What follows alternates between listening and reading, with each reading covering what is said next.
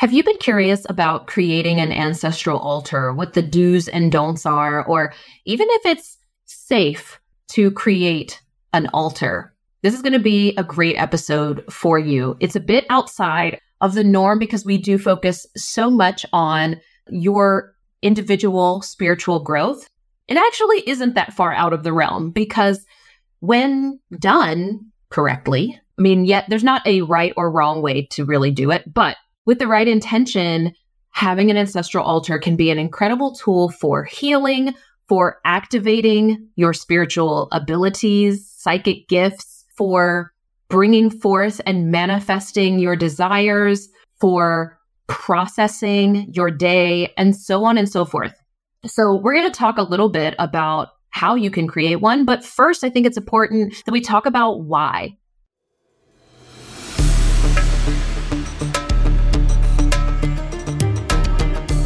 This is Euphoric Evolution, a podcast all about inner spiritual growth for abundance, where we bridge the spiritual into the practical, the energetic into the physical. I'm Makhosi Nejeser. I'm a spiritual teacher and oracle, speaker, and author, and I'm passionate about catalyzing tomorrow's leaders into consciousness and transformation. So, if you're a spiritual seeker and know you're called for more, Let's begin your transformation.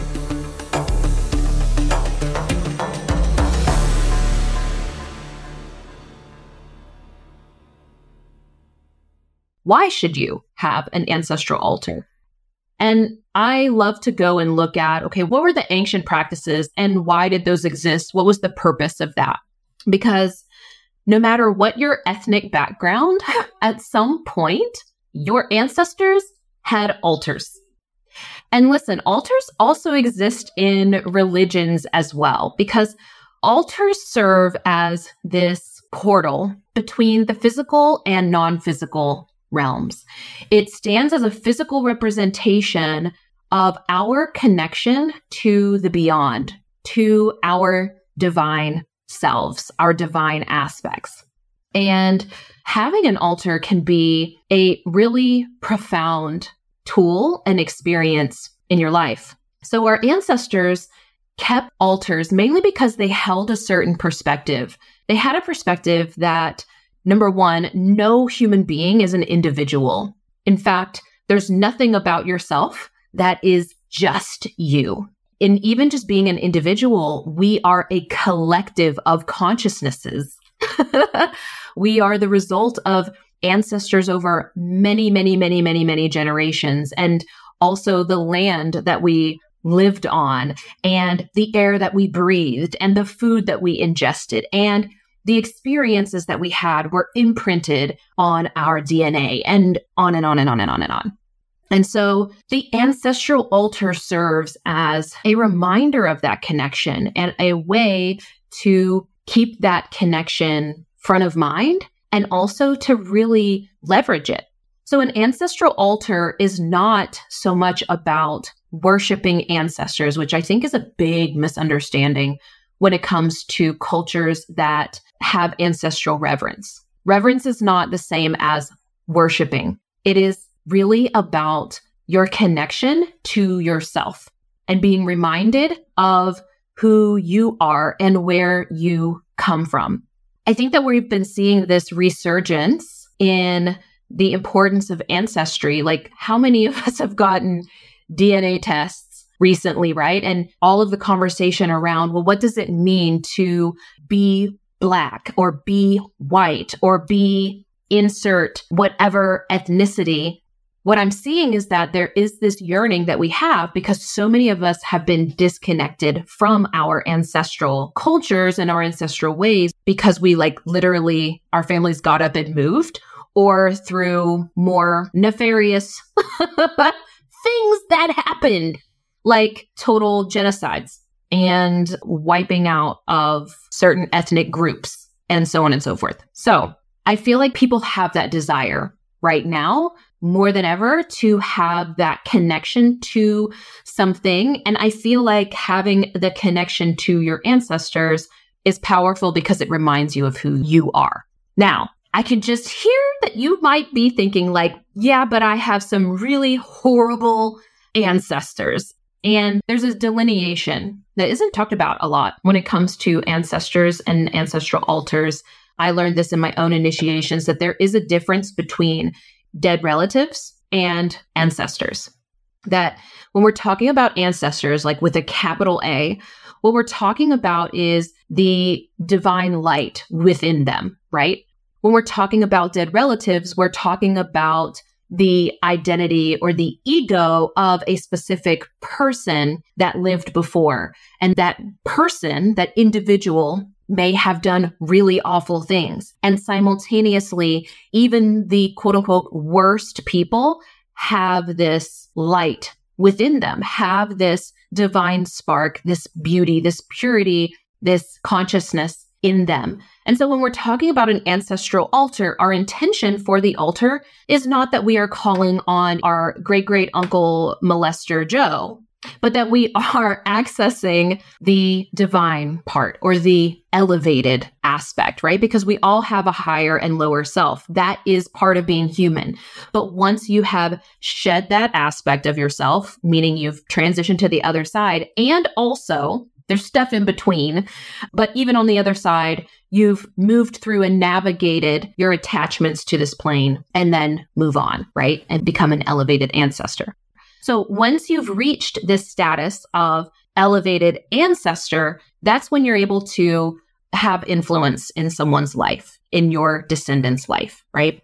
So when we're using our ancestral altar, it's really important that we understand this delineation, right? Because what we don't want to do when we are using our ancestral altar is think that it's only about our grandmother that passed away that we miss. Yes, she matters. And also, we have literally thousands and thousands and thousands of ancestors going back to the beginning of time, right? And we also have other connections as well with certain aspects of nature and spirit guides and so on and so forth. So we utilize our ancestral altar as this point of connection as this reminder. We come and we sit at our altar, we connect to ourselves. And this is where we come to really center ourselves, ground ourselves in where we're going, where we've been. And it's kind of like a moment to pause. I've noticed as well that there's a lot of ideas about what an ancestral altar has to be. And depending on you and your ancestors and your circumstances in this life and so on and so forth, the altars are going to vary because as human beings, we are varied. So let's talk a little bit about some of the best practices and keep in mind that when I'm sharing these things, these are not like commandments.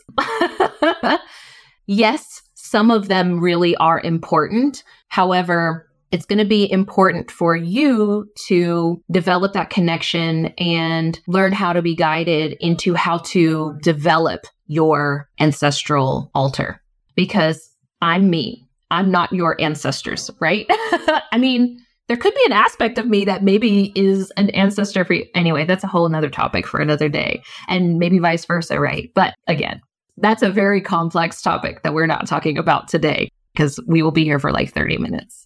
But let's talk about some of the best practices and some of the FAQ, some of the frequently asked questions about having an ancestral altar.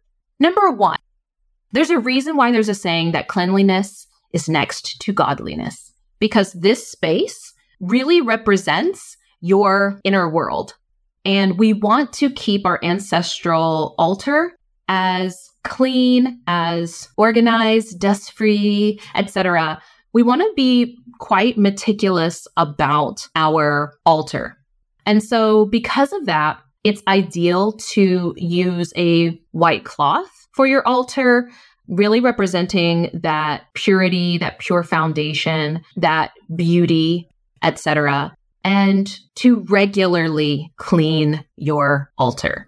Along that same vein, you don't want your altar to be like in the middle of traffic in your house. So you don't want your altar to be in a place where people are just like walking right through it, able to just easily steal stuff from it, etc. You want it to be a sacred place. So that could be above a fireplace. It could be on the mantle of a fireplace. It could be on a buffet on the side of your kitchen. Or maybe like I have an altar that's here in my office and it's, you know, off to the side on a wall. And that way I can pull up my pillow and just be in that space whenever I need to. The other thing on that as well is I do not recommend that you put it in your bedroom where you have sexual relations unless you put it like in the closet. Because you want to think about this as like, not that sex is a dirty thing, because that's not what I'm saying. I know people will be loving to just take what I say and run with it. we want to be thinking about, right, is like, if your grandmother was on that altar, would you want her watching you? No, that would just kind of feel a little awkward. that would feel awkward, right? So you want to have in another space. Also, don't have it by a toilet. Like that's where you poop. So don't put it in the bathroom either. I also feel like ancestral altars are really just great for bringing family together. So I like for it to be like in an accessible place that the family can access. I notice a lot of when I go to certain restaurants, go to certain nail salons, etc., because I know I be knowing what altars look like, and there are altars all around. I see them all the time, and nobody else seems to realize that they're around. But usually those altars are in pretty central places. They're just not where everybody's walking through, right? So that can be really helpful. The other thing as well about where to put it if you live in a small space or if you are traveling or maybe you're early on in your journey and you're living with other family and you're not yet comfortable building like a whole altar, it's okay to have an altar box, right? To have a small abalone shell or a wooden box of some sort or a chest that contains the contents and then you can just open it up and maybe pull out a cloth and set your items on to have that connection point. I think that's a really beautiful way to do that. If you are building in your spiritual practice and you are traveling quite a bit, having this like mini version can also be really valuable to just help you stay connected and grounded to who you are. So, what do you put on an altar?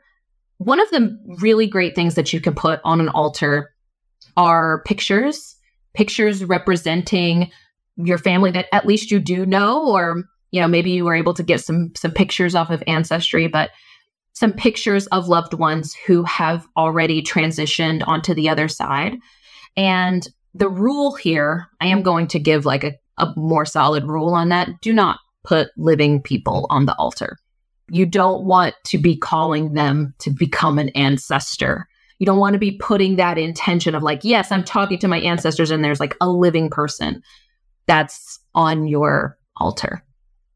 We don't want to do that. So, no living people there, but people who have made their transition and you want to maintain that connection to their spirit.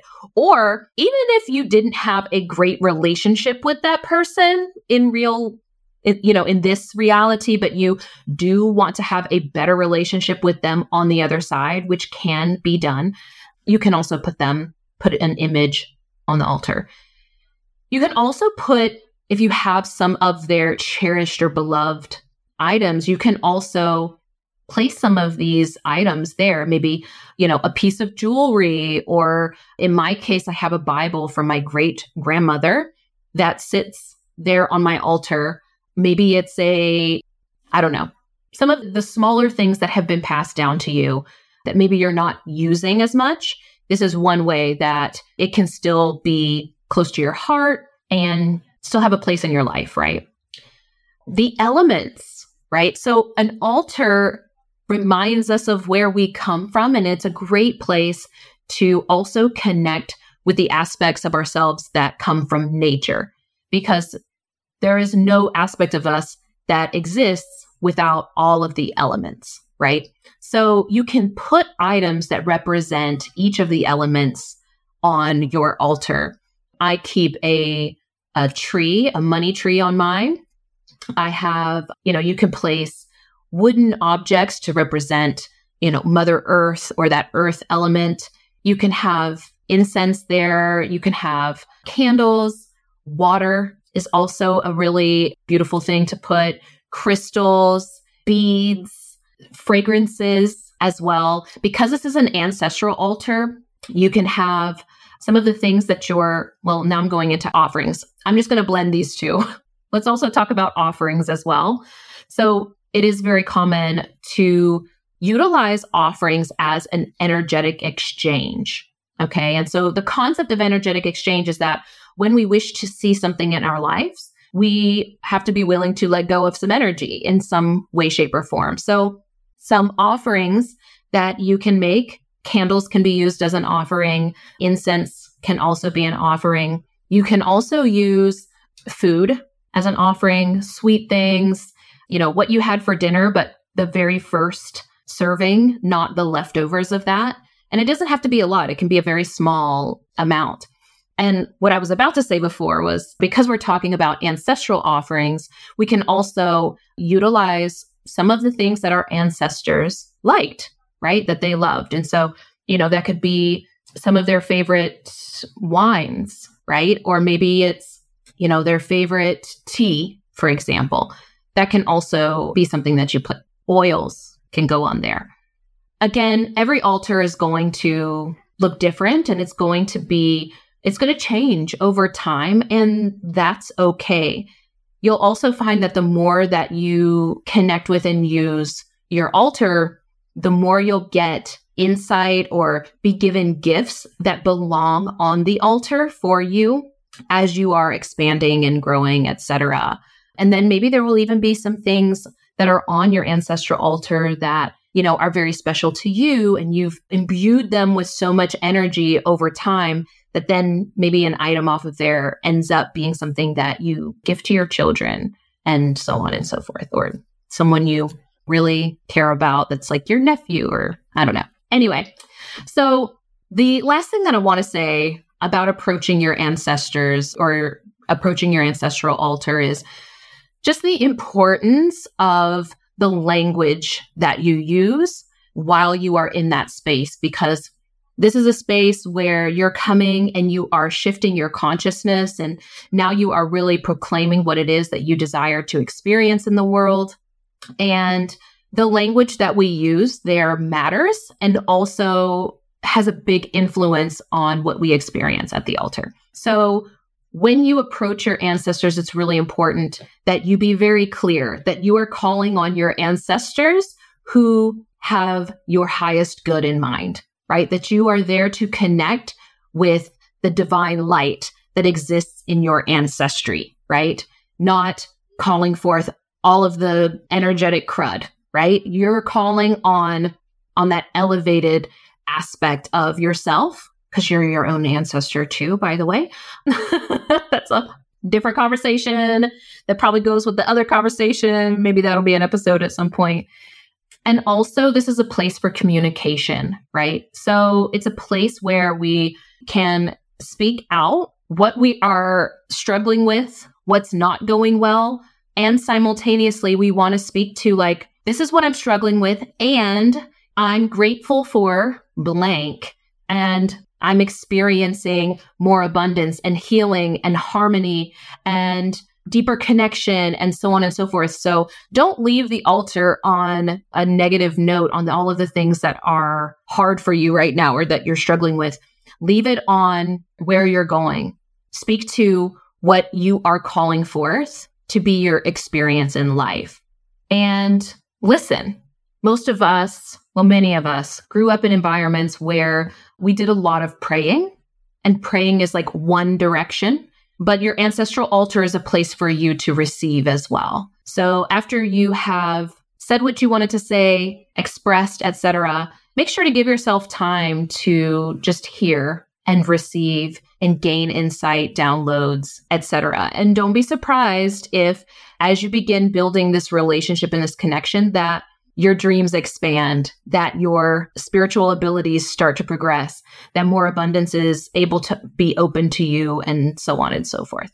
I hope this has been helpful. If this was helpful, or if you have any more questions that you'd like me to go into on another episode, just hit me up on Instagram in my DMs at the Royal Shaman. And I look forward to seeing you next time.